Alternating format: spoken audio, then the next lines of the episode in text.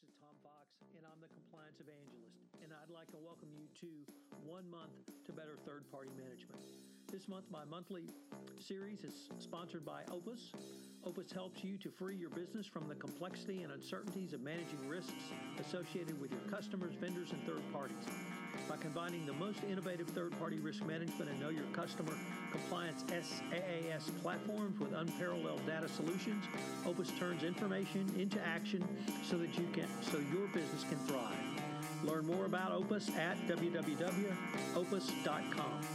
This month I'm going to take a deep dive into third party risk management. I'm going to consider what you need to do to take a look at third parties, the due diligence you need to uh, engage in, how you should evaluate that due diligence, what contract terms and conditions should be a part of your due diligence going forward, and how you should manage that relationship after the contract is signed. I think you'll find this an extraordinarily interesting and important series because, as all compliance practitioners know, third parties are your highest risk under anti corruption laws such as the Foreign Corrupt Practices Act or the UK Bribery Act.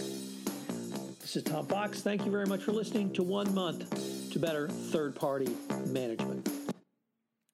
Day two the business justification and the business sponsor. The evaluation in prong 10, third party management, asks the following question What was the business rationale for the use of the third party in question? The question is one of the most basic tools to operationalize your compliance program and should form the basis of your third party risk management process.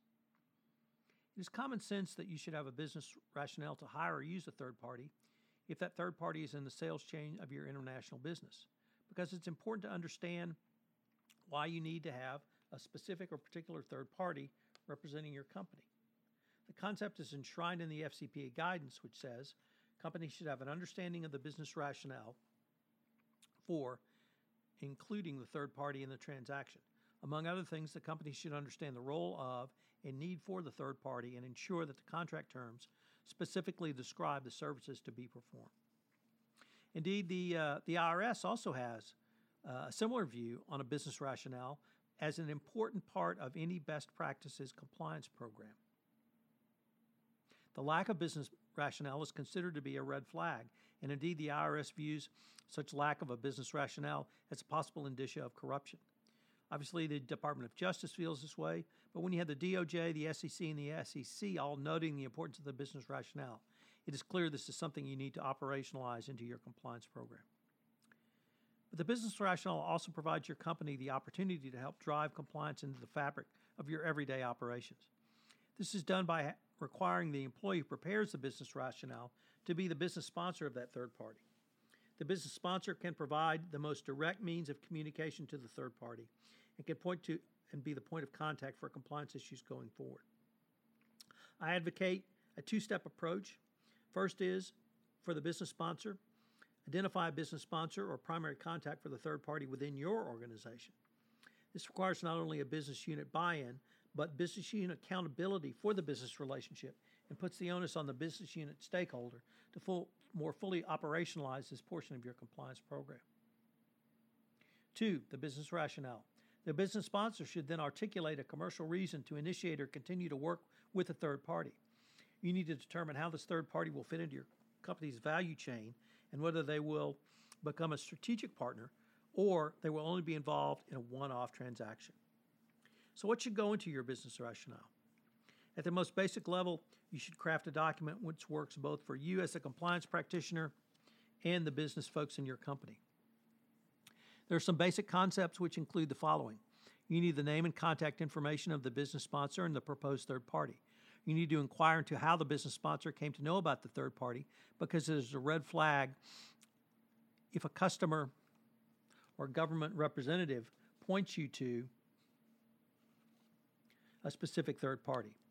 You should inquire into what third party's services will provide for your company, the length of time, and the compensation rate for the third party. You will also need an explanation of why the specific third party should be used as opposed to an existing or currently existing third party or other third party. This information should be written down and signed by the business sponsor. Another way to think about this issue is by considering the competence of the foreign of the third party to provide the services to your organization.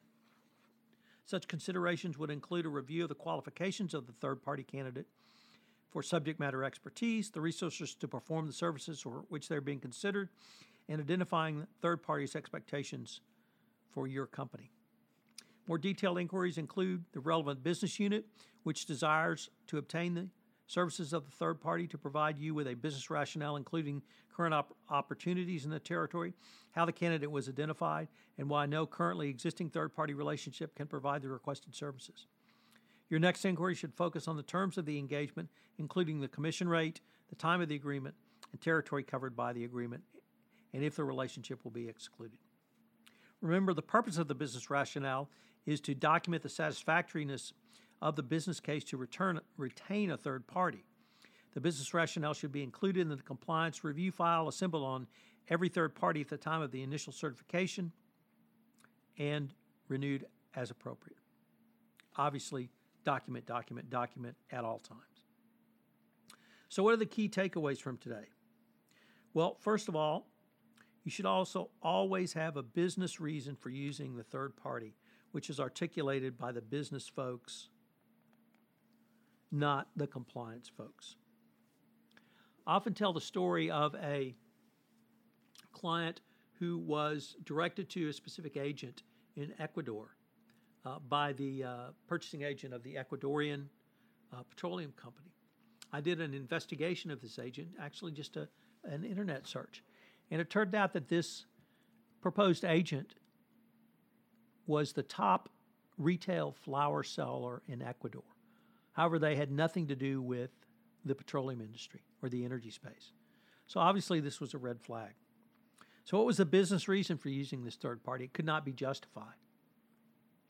Number two, the business sponsor is a key or the key relationship going forward in operationalizing your compliance program through the life of the third party relationship with your company if there is one way to operationalize compliance, it's to have the business unit folks do compliance. And this is really a great opportunity for you as the compliance practitioner to do so going forward. Uh, by having the business sponsor involved, you can have touch points not only with the business rationale, but you can also have touch points during the entire life cycle of the relationship. They can meet with the third party. They can uh, perhaps even train the third party, at least give training into your corporate values. So, the business sponsor is a key way for you to operationalize your compliance program. And finally, and one more time, document, document, document. You've got to document all of this in a file going forward. Uh, you have to have it available for a regulator who might come knocking.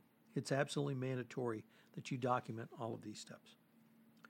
This is Tom Fox. Thank you very much for joining me on day two, and I hope you'll join me tomorrow on day three of one month to third party risk management. This is Tom Fox. I hope you've enjoyed this episode of One Month to Better Third Party Management. If you have listened to this podcast on iTunes, I would greatly appreciate it if you would rate this podcast, as it will help our rankings and help us get the word out on this most unique podcast series in compliance. Also, if you have any questions, please feel free to email me at tfox at tfoxlaw.com. This is Tom Fox. Thank you very much for listening to today, and I hope you will listen tomorrow on another episode of One Month to a Better Third Party Management.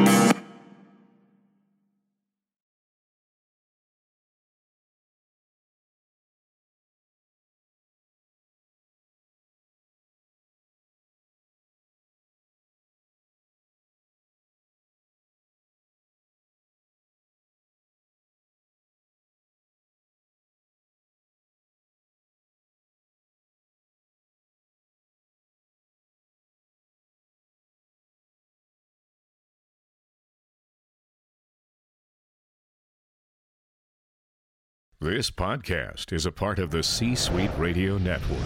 For more top business podcasts, visit c-suiteradio.com.